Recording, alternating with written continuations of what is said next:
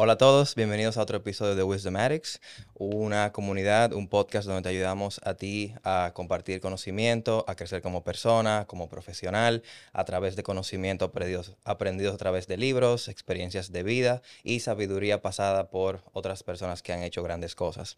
El día de hoy te quisiera hablar de, en base a mis experiencias propias como líder, de 5 maneras de cómo destacarte como líder.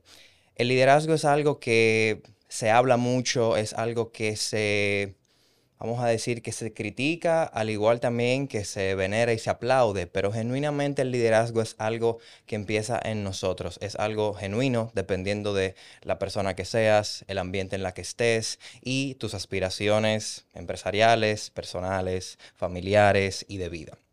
Y bueno, yo he estado en posiciones de liderazgo por muchos años, desde muy pequeño en el fútbol siempre estuve en posiciones de ya sea capitán, ya sea siempre llevándome bien con mis compañeros de equipo, en clase siempre tratando de aportar no solamente con mi estatus de futbolista o de sacar buenas notas, sino de como persona. Y de las 5 cosas que les quiero comentar han venido todas de experiencias propias y empiezo con la primera. La primera es, critica en privado y si vas a dar algún halago, da el halago en público. Porque es muy fácil ver el problema y tú siendo el líder de un grupo, atacar el problema. Pero genuinamente, ¿quién escucha algo malo cuando está alrededor de más personas? El ser humano cuando se equivoca, no se equivoca a propósito. Cuando se equivoca, ya una segunda vez ya es una decisión, pero aun cuando sea una decisión, tu rol como líder siempre es entender el problema y buscar la manera no de atacarlo, pero ayudar a que esa persona lo vea de otra perspectiva. Si vas a criticar, critica en privado. Si vas a halagar, halaga en público, porque no hay nada que llene más a una persona, ya sea un compañero de equipo deportivo, un compañero de la universidad, del colegio, un compañero de trabajo. Si hay algo bueno que tú sabes que esa persona está haciendo, halágalo. Porque nunca está de más que esa persona sepa al frente de su equipo lo que está haciendo bien. Y eso solamente lo va a motivar a que esa persona siga enfocándose en sus fortalezas. Y tú como líder, en privado, puedes ayudar a trabajar esas falencias o esas cosas que tal vez todavía no está a nivel que tú como líder entiendes que deben estar. La segunda es, planifícate. Ya sea que tengas una reunión, una presentación, ya sea que quieras exponer algo. Cada vez que tú como líder abres la boca, estás poniendo a prueba y en juego tu identidad, tu carácter, tu reputación y tus habilidades. Muchas veces vas a estar en una situación adversa donde estarás con personas que no te conocen, donde tendrás 30 segundos para explicar lo que quieres y lo que necesitas de esa persona.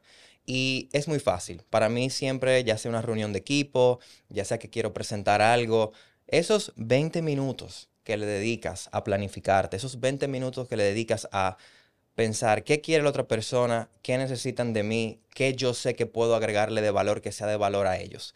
Esos 15, 20 minutos que te dedicas a prepararte, a hablar y decir lo que quieres decir, hace una gran diferencia. Porque no hay nada que limite más a un líder cuando estando en el pedestal del liderazgo no aprovecha la oportunidad por no estar preparado. El otro punto es, no importa tu título universitario, no importa qué tan bien lo hiciste ayer, no importa qué tanto te aplaudieron lo que hiciste, siempre el trabajo duro es el mejor ejemplo que tú puedes darle a tu equipo. Porque una cosa es hacer algo bien un día y una cosa es hacer algo bien siempre. Como tú haces cualquier cosa, es como tú haces todo. Entonces, el mejor ejemplo que tú siempre puedes darle a tu equipo. Tu equipo y las personas que te rodean no te van a juzgar porque te sepas todas las respuestas.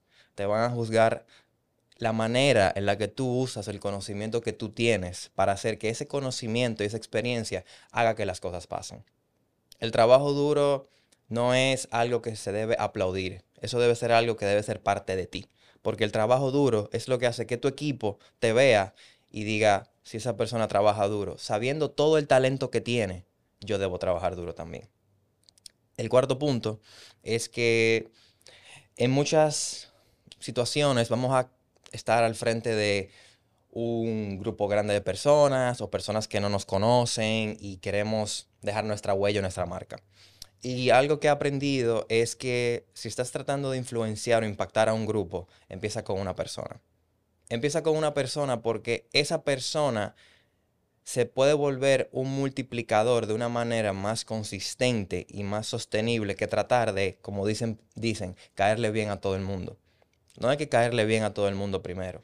Hay que primero asegurarte que una persona cree en ti, una persona ya sabe lo que eres y esa persona ya será el que ya sea por su experiencia contigo, por tus palabras, ya poco a poco empezará a influenciar al grupo. El mejor líder no es el que quiere caerle bien a todo el mundo primero, no es el que quiere hacer el mayor impacto más rápido, es el que viene con un plan, es el que está dispuesto a trabajar duro, es el que está dispuesto a asumir las críticas y recibir los halagos con la misma humildad y serenidad que recibe lo bueno y lo malo.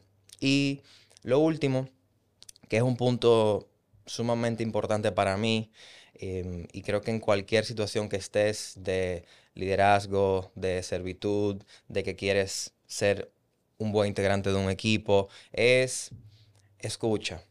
Primero escucha antes de hablar, porque muchas de las cosas que uno cree en su cabeza vienen de nuestra cabeza, no de la percepción de las otras personas ni de lo que ellos están realísticamente buscando. Cuando quieres decir algo, cuando quieres expresar un punto de vista, siempre trata de escuchar, porque cuando escuchas genuinamente vas a poder saber qué decir. A veces uno se prepara y prepara la narrativa, prepara el texto y al momento de hablar alguien dijo una cosa que ya totalmente destruyó o digamos cambió lo que tú quieres decir. Entonces nunca está de más siempre ser la persona y el líder que escucha, porque cuando escuchamos es cuando genuinamente nos damos cuenta qué es lo que tú como líder puedes hacer. El líder no puede vivir pensando que es solamente lo que está en tu cabeza, porque al final tú como líder quieres saber si tú quieres ser el que habla, el que lidera, el que manda o el que empuja, el que inspira, el que motiva.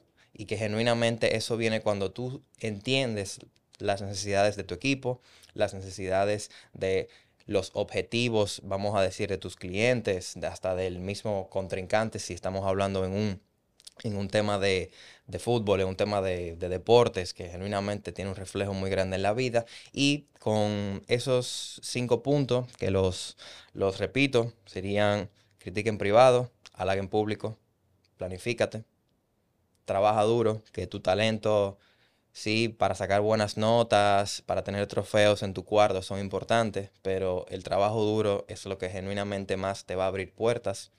Si estás tratando de influenciar un grupo, empieza con una persona y escucha.